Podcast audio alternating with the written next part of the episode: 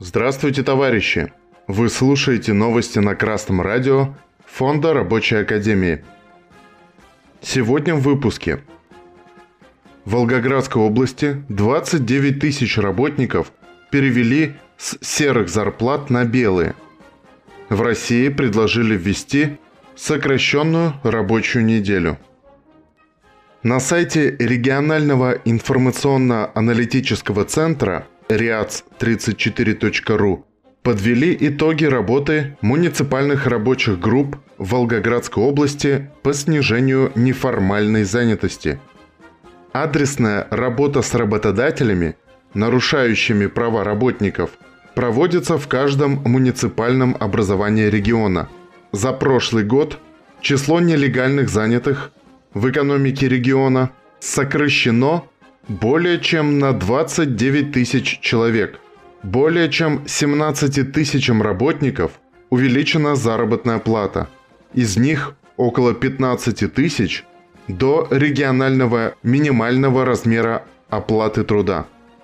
За уклонение от оформления или ненадлежащее оформление трудового договора либо заключение гражданско-правового договора, фактически регулирующего трудовые отношения между работником и работодателем, юридические лица привлекаются контрольно-надзорными органами к административной ответственности штрафом в размере от 20 до 100 тысяч рублей, а за уклонение от оплаты налогов, сборов, страховых взносов предусмотрена уголовная ответственность. Замечательно, что волгоградские областные власти проводят эту работу. Необходимо пресекать незаконную практику работодателей трудоустраивать без должного оформления и желательно по всей строгости закона. Но и сами работники должны добиваться официального трудоустройства и так называемой белой зарплаты. Иначе вы становитесь соучастниками преступления. Не забываем, что в статье 67 Трудового кодекса Российской Федерации указано: трудовой договор, не оформленный в письменной форме, считается заключенным, если работник приступил к работе с ведома или по поручению работодателя или его уполномоченного на это представителя.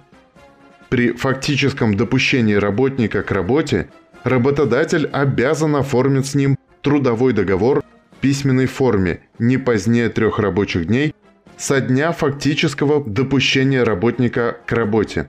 Если работодатель отказывается оформлять трудовой договор, тем самым нарушая закон, вам необходимо обратиться в прокуратуру. Введение сокращенной рабочей недели может быть одной из мер, которая способствует сохранению рабочих мест в России. Такое предложение высказал замглавы Федерации независимых профсоюзов России Александр Шершуков. Цитата. «Ситуация следующая. Сократившееся количество рабочих мест. На них претендует большее количество людей. Возможно, имел смысл сократить продолжительность нормального рабочего дня для того, чтобы разделить эту ставку без потери заработной платы между несколькими работниками», объяснил он смысл введения неполной рабочей недели. По мнению Шершукова, мера может быть введена в системообразующих отраслях экономики. Ранее министр труда и социальной защиты Антон Котяков заявил, что некоторые компании перенастраивают свои процессы и логику на фоне ухода зарубежных фирм. Работодатели уведомили о планах по сокращению 50 тысяч сотрудников. Источник Лента.ру. 8-часовой рабочий день был установлен более 100 лет назад. За это время производительность труда многократно выросла. Специалисты Фонда Рабочей Академии уже много лет отмечают, что можно без вреда для экономики страны установить 6-часовой рабочий день, без снижения зарплаты. Это в интересах трудящихся и пойдет на пользу экономики страны.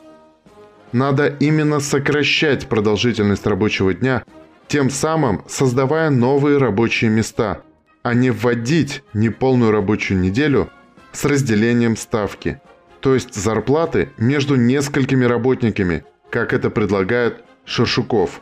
Поэтому Фонд Рабочей Академии и Рабочая партия России призывают трудящихся не дожидаться от властей и работодателя сокращения рабочей недели, а сами коллективно добиваются у себя на предприятиях заключения профессионального коллективного договора, одним из пунктов которого будет установление 6-часового рабочего дня и 30-часовой рабочей недели без снижения зарплаты.